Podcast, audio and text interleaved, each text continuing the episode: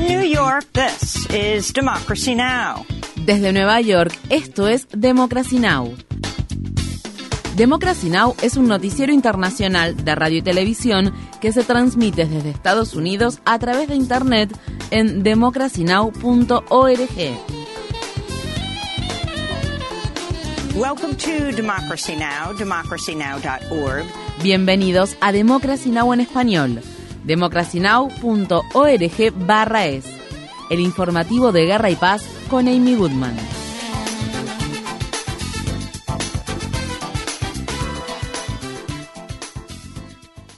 Terremoto de magnitud 7,8 sacudió esta madrugada el centro sur de Turquía y causó la muerte de más de 1.700 personas en el territorio turco y en el vecino Siria, aunque se espera que la cifra de fallecimientos siga aumentando. Al terremoto inicial se sumaron decenas de réplicas, incluido un segundo terremoto de magnitud 7,5 que golpeó el sureste de Turquía. El epicentro del terremoto inicial se situó cerca de Gaziantep, una ciudad que alberga a cientos de miles de refugiados y donde la Agencia de la ONU para los Refugiados dirige una de sus mayores operaciones. En el noroeste de Siria, tanto en las zonas controladas por el gobierno como en las controladas por los rebeldes, se registraron numerosas víctimas. Estas fueron las palabras expresadas por un sobreviviente de la región de Alepo.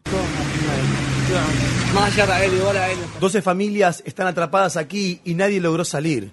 Están todos aquí dentro. Hasta ahora nadie ha venido aquí para ver dónde está la gente. No vino ningún equipo de rescate. Hemos estado removiendo escombros con nuestras manos desde las 3 de la madrugada. En Estados Unidos, las Fuerzas Armadas derribaron este sábado un globo aerostático chino frente a las costas del estado de Carolina del Sur, varios días después de que el globo fuera avistado por primera vez sobre Montana, un estado que alberga una importante base militar y varios hilos con decenas de misiles balísticos intercontinentales. La aparición de este globo que sobrevolaba Estados Unidos a gran altitud llevó a que el secretario de Estado de ese país, Anthony Blinken, cancelara el viaje que tenía previsto a la ciudad de Pekín. Blinken acusó a China de cometer un acto de espionaje inaceptable e irresponsable. Por su parte, el Ministerio de Defensa de China afirmó que el globo era una nave de investigación meteorológica que se había desviado de su ruta y acusó a Estados Unidos de tener una reacción obviamente exagerada. En el Congreso de Estados Unidos, dirigentes republicanos se apresuraron a acusar al presidente Biden de debilidad y dijeron que no había derribado el globo con suficiente rapidez. En respuesta, un funcionario del Pentágono dijo a la prensa que hubo al menos tres incursiones similares de globos chinos durante la presidencia de Trump. En los territorios ocupados de Cisjordania, militares israelíes mataron a disparos a al menos cinco hombres palestinos en la ciudad de Jericó. El hecho se produjo durante una incursión que las Fuerzas Armadas israelíes realizaron este lunes de madrugada en el campamento de refugiados de Akabat Jaber, que ha estado sitiado durante más de una semana. Estas fueron las palabras expresadas por un residente del campamento que fue testigo de la violenta incursión. Entraron y no tenían una casa específica en mente. Tenían como objetivo todo el campamento. Comenzaron a cometer sus fechorías desde que ingresaron al campamento y luego se fueron. En medio de ese caos, atacaron a las personas que dormían en las viviendas que estaban situadas a los lados del campamento. Las atacaron como si fueran criminales.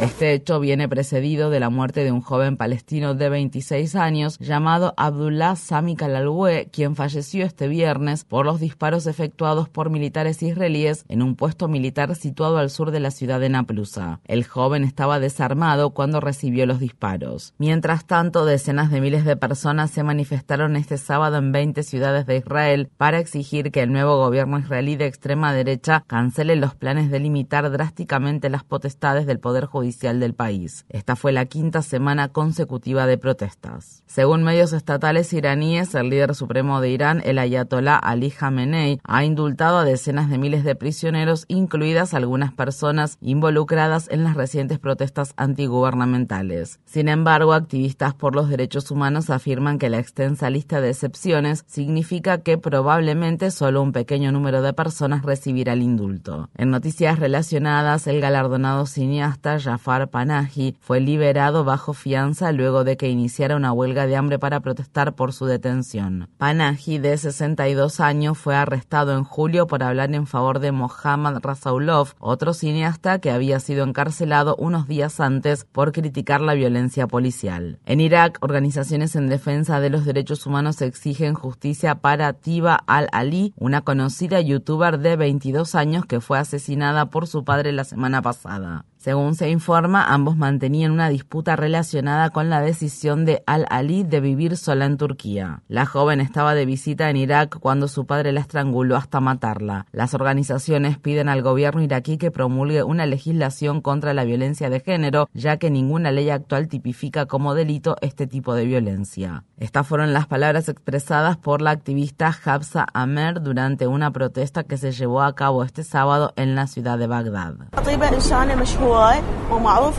Tiva es una persona famosa, muy conocida en las redes sociales, pero hay muchas mujeres que no pueden hacer oír su voz. Estamos aquí para representar las voces de las mujeres oprimidas, las víctimas que no tienen voz.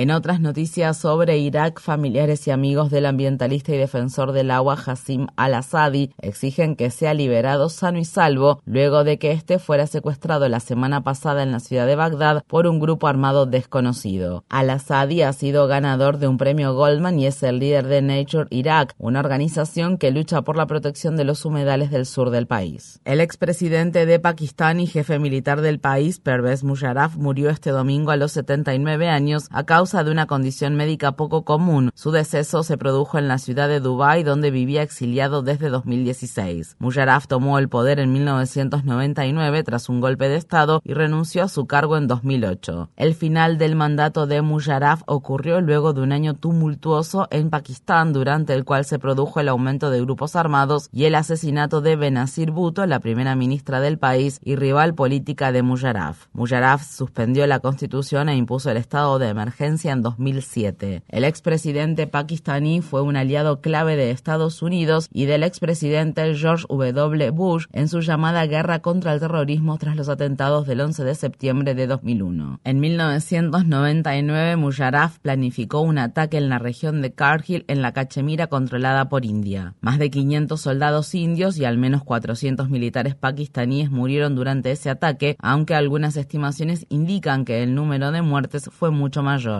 Al menos una mujer y cuatro menores de edad se ahogaron este domingo después de que una embarcación que transportaba a unos 40 refugiados procedentes de Turquía se hundiera frente a la isla griega de Leros. Esto se produjo pocos días después de que otros ocho refugiados, incluida una mujer embarazada y un bebé de cuatro meses, murieran en la isla italiana de Lampedusa. Los sobrevivientes dijeron que habían sufrido temperaturas heladas y deshidratación y que se quedaron sin comida después de pasar varios días en el mar. La embarcación había partido de Túnez la semana pasada. En el Reino Unido, decenas de miles de miembros del personal paramédico y de enfermería iniciaron este lunes una huelga coordinada. Se trata del paro laboral más grande en la historia del Servicio Nacional de Salud administrado por el gobierno británico. Se prevén más huelgas durante la semana ya que los trabajadores de la salud siguen reclamando por un salario digno en medio de la galopante inflación que afecta al Reino Unido, la peor en cuatro décadas. Estas fueron las palabras expresadas por una de las enfermeras en huelga. Creo que cada vez nos va a resultar más difícil contratar y retener personal. Mucha gente ya ha dejado la profesión porque está muy desilusionada. Creo que tenemos que mirar hacia el futuro y de eso se trata todo esto. El paro laboral del personal de enfermería se produce en medio de una ola de huelgas en varios sectores del Reino Unido. En Chile, los incendios forestales han causado la muerte de al menos 24 personas. Unos 260 incendios han arrasado el centro y el sur del país en los últimos días, avivados por vientos secos y temperaturas que alcanzaron los 40 grados Celsius. Las autoridades informaron este domingo que se han quemado unas 110.000 hectáreas de terreno. Estas fueron las palabras expresadas por una mujer que tuvo que abandonar su vivienda en la región de la Araucanía. Yo salí con lo opuesto, me puse unas zapatillas y, unas calzas y arrancamos. No alcanzaron a hacer cortafuegos, nada. Yo creo que toda la gente de acá pasó lo mismo porque cambiaron los vientos y agarró todo de, repente todo rápido, todo ocurrió rápido.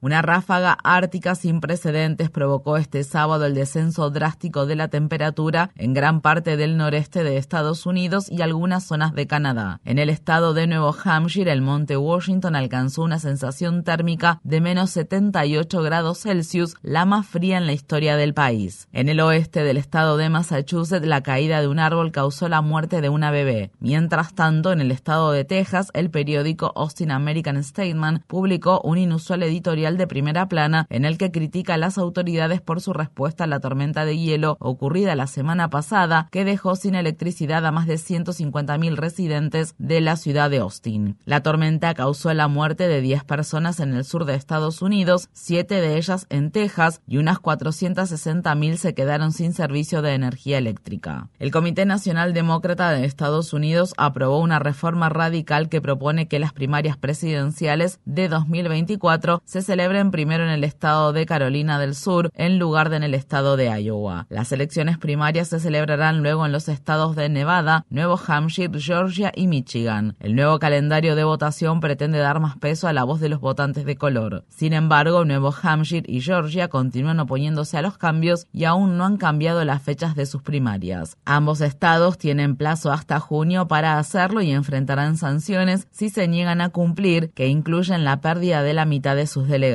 en Estados Unidos, activistas en defensa de la abolición de la pena de muerte han pedido al gobernador republicano del estado de Missouri, Mike Parson, que cancele la ejecución prevista para el martes de Leonard Raheem Taylor, un hombre negro que siempre ha mantenido su inocencia. Taylor fue condenado por cuatro cargos de asesinato en primer grado por la muerte en 2004 de su novia y los tres hijos pequeños de esta. Testigos afirman que Taylor estaba a más de 3.000 kilómetros de distancia de la escena del crimen en el momento de los asesinatos. Taylor habló recientemente desde la cárcel con la organización Missourians for Alternatives to the Death Penalty. No,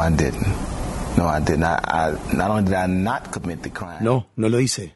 No lo hice. No solo no cometí el crimen, sino que tampoco tenía ningún motivo para hacerlo, como dije. No tenía ninguna razón para cometer el crimen. Ni siquiera estaba en el estado de Missouri cuando ocurrieron los asesinatos.